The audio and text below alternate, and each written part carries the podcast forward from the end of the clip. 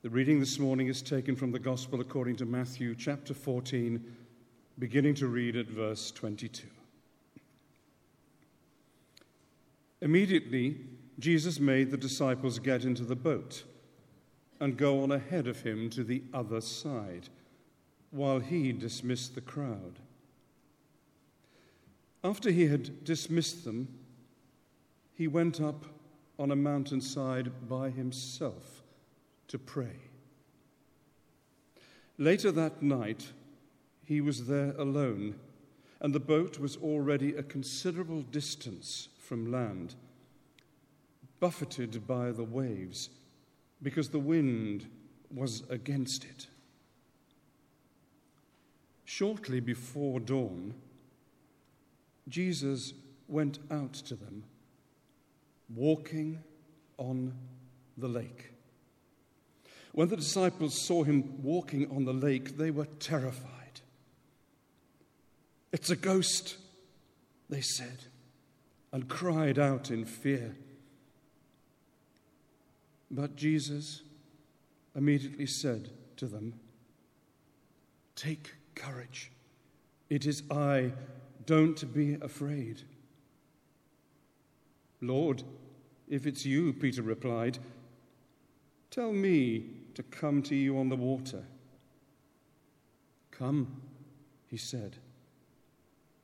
Then Peter got down out of the boat, walked on the water, and came toward Jesus. But when he saw the wind, he was afraid and beginning to sink, cried out, Lord, save me. Immediately, Jesus reached out his hand and caught him.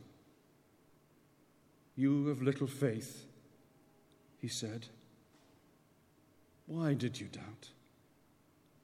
And when they climbed into the boat, the wind died down. Then those who were in the boat worshipped him, saying, Truly, you are the Son of God. To those of you who don't come to church that often, or those of you who on this beautiful morning are feeling a little tired, or went to bed too late last night, I repeat the words of the great Donald English of blessed memory. Yes, this sermon will have an end.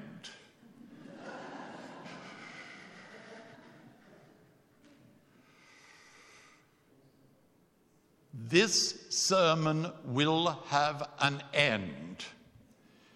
And uh, if you nod off, don't worry, I'll still be speaking when you wake up.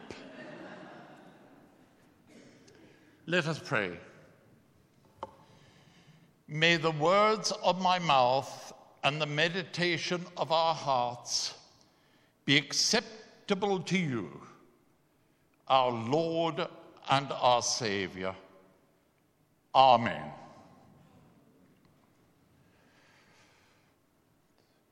But at once Jesus called out to them Courage, it is I. Do not be afraid. And Peter answered him and said, Lord, if it is you, command me to come to you.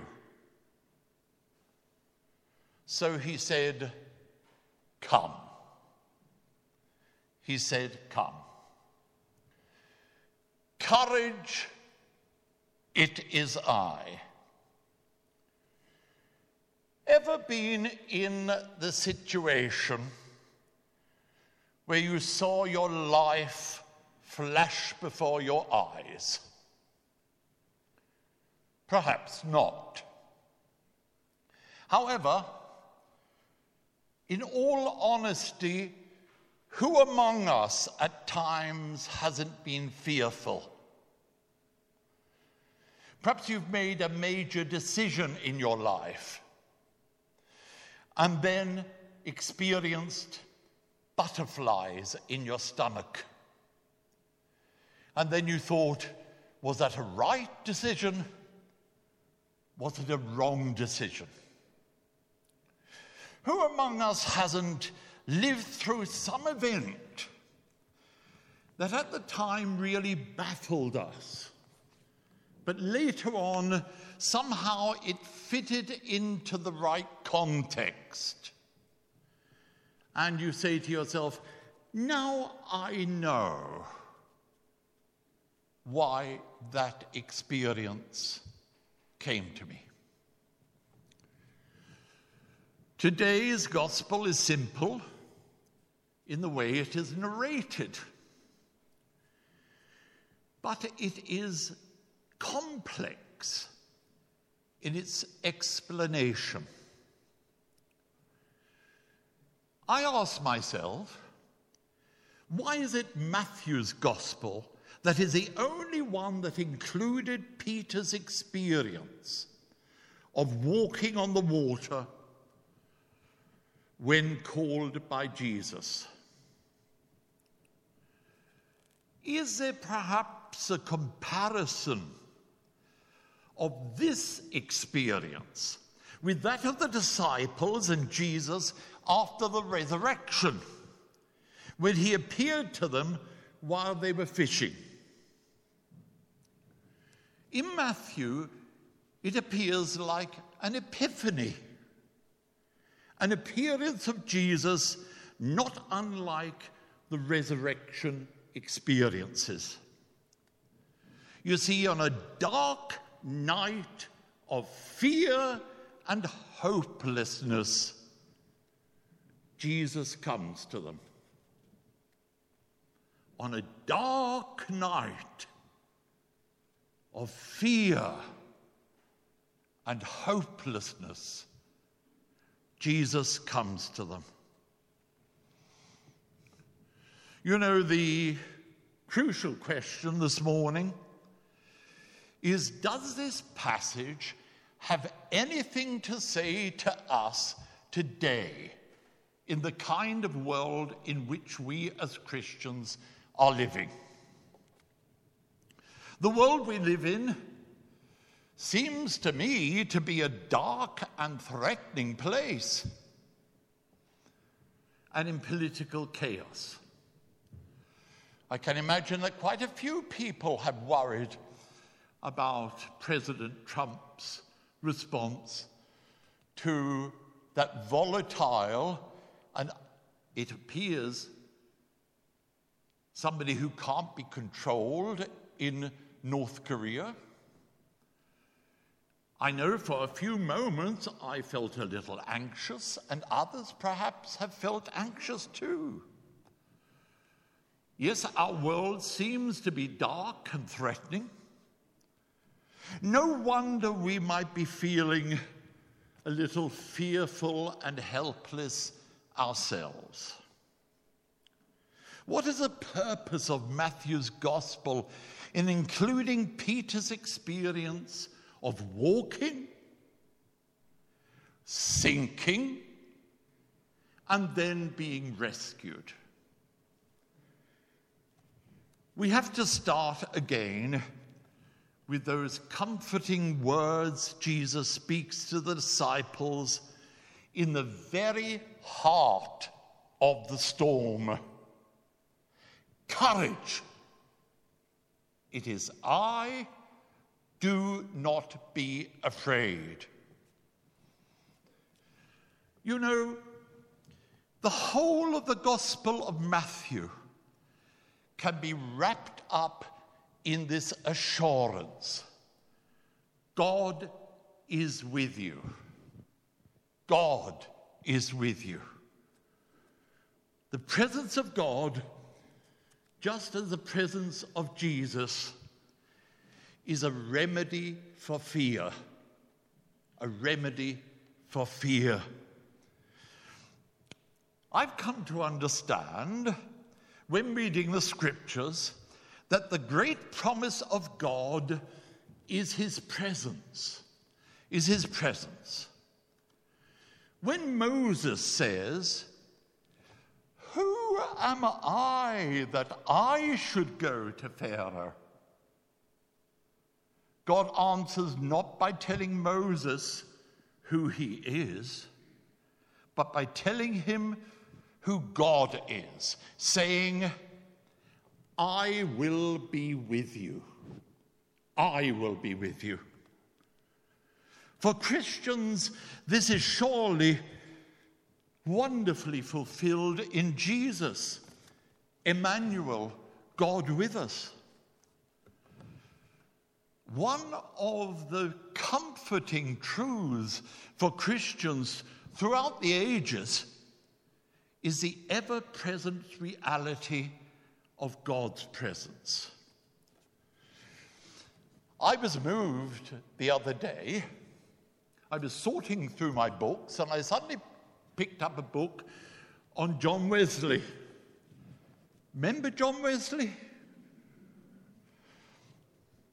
Some Methodist churches have forgotten him.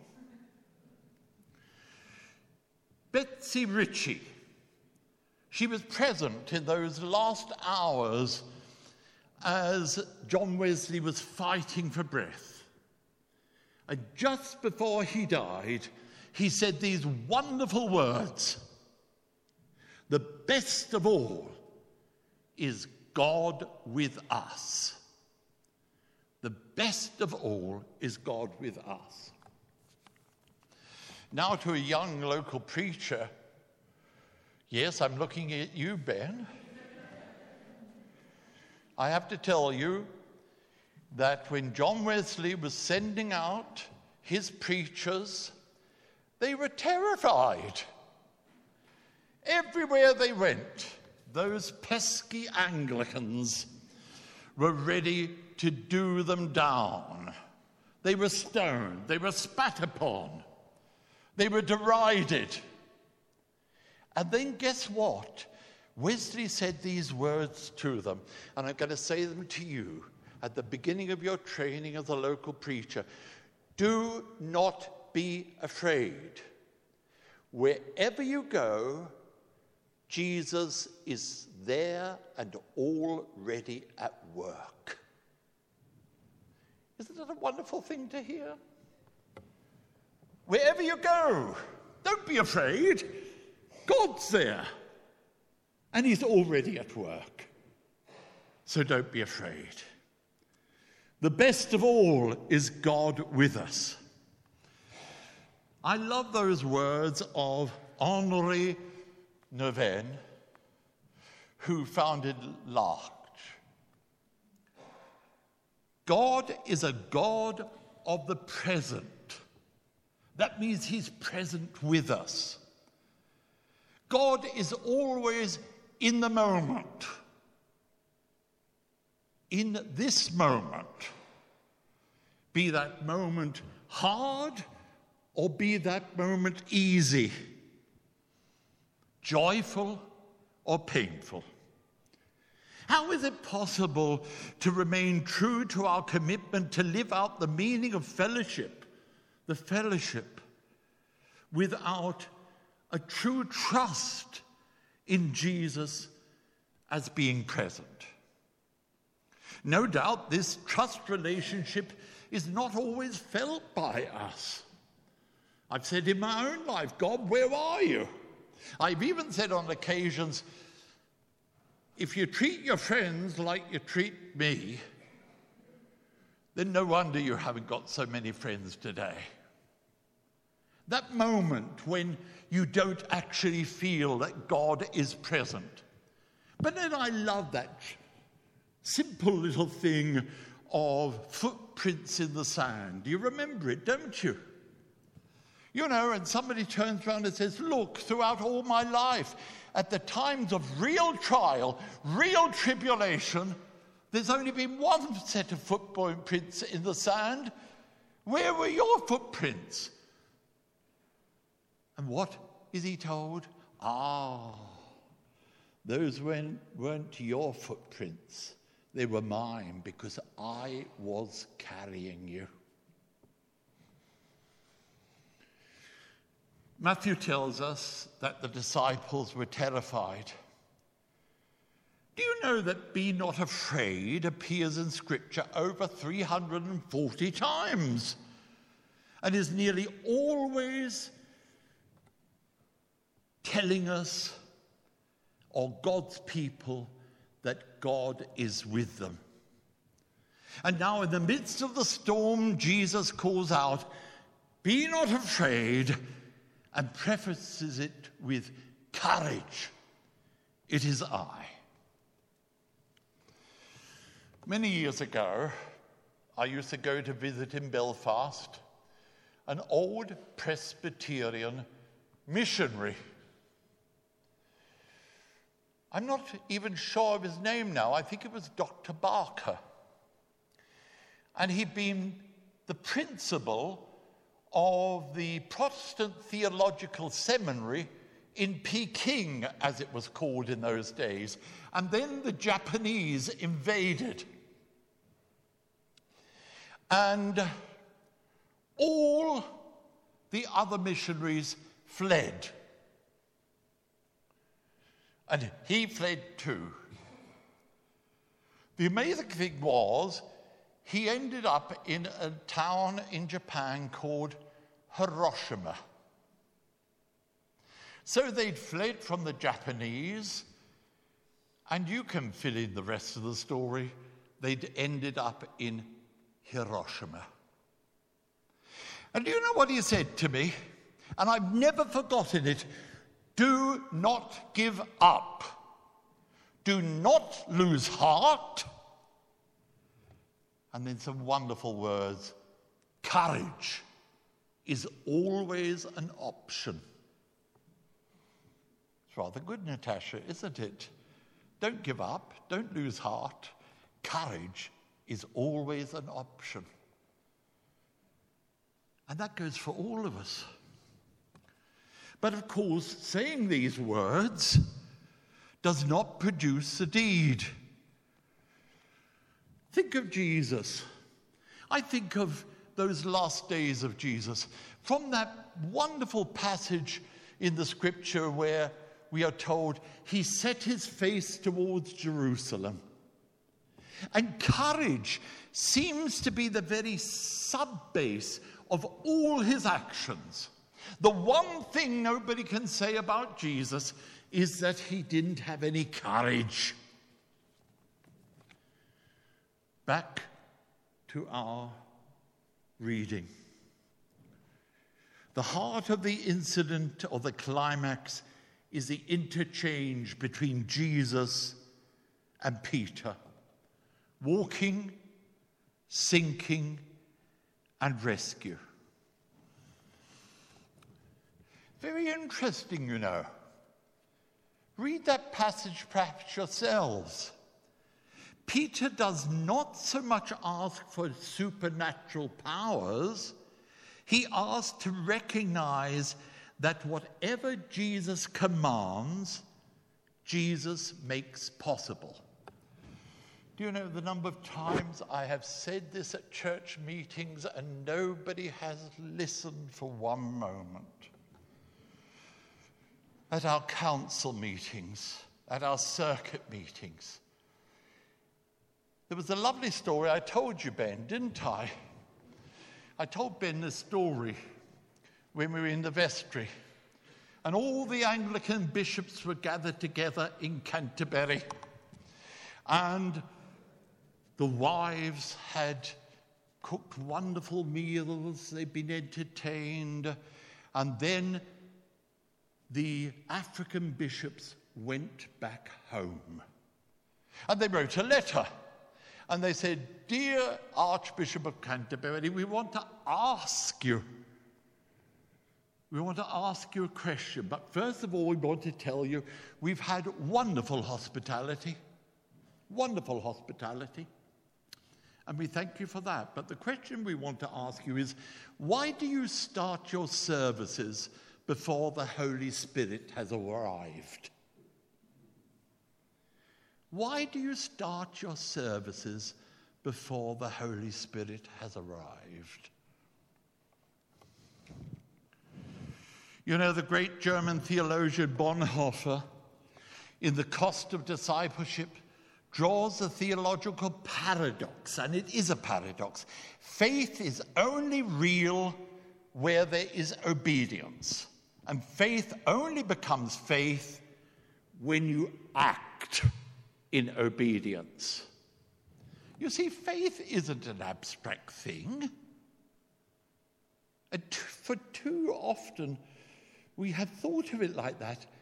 Faith is an energetic doing word.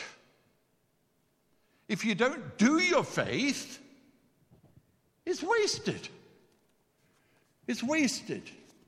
You've got to do your faith. It's, a, it's, it's like a verb, it's active. You see, in order for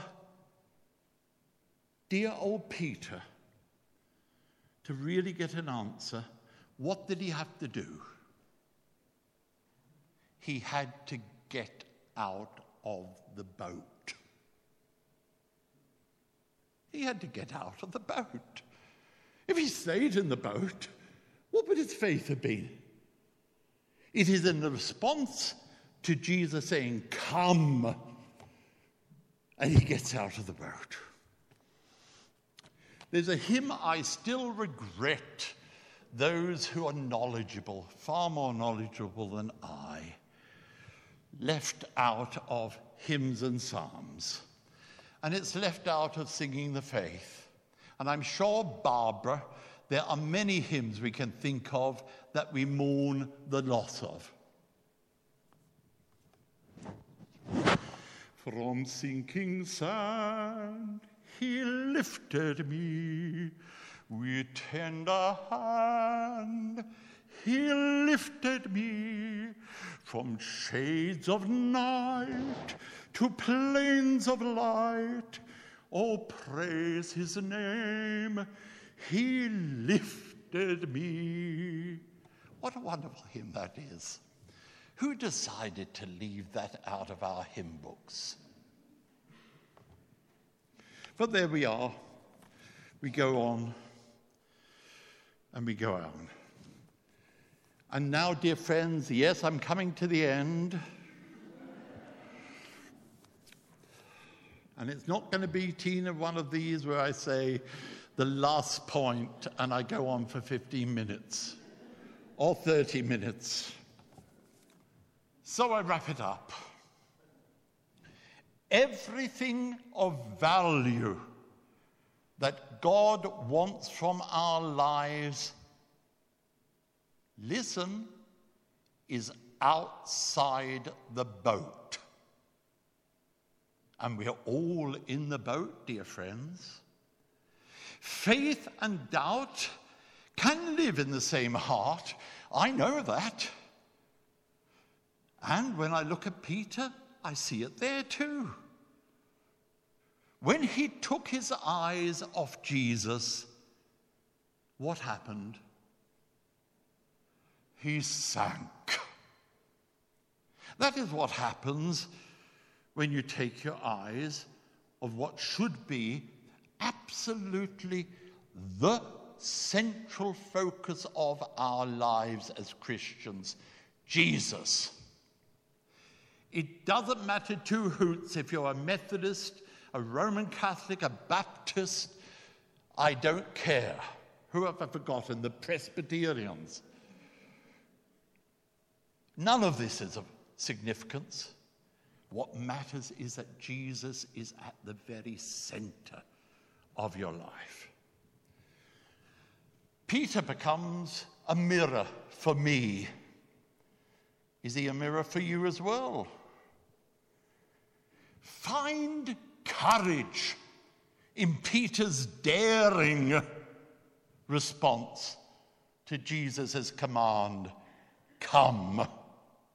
Find courage from Jesus' love, patience, grace, which moves to cure the faltering faith of Peter.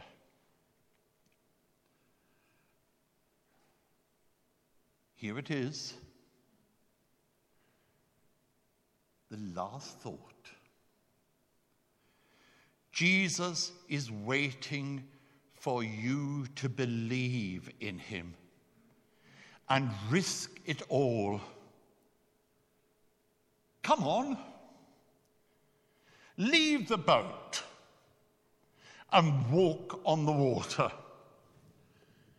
You see, it's Jesus who tells you you can.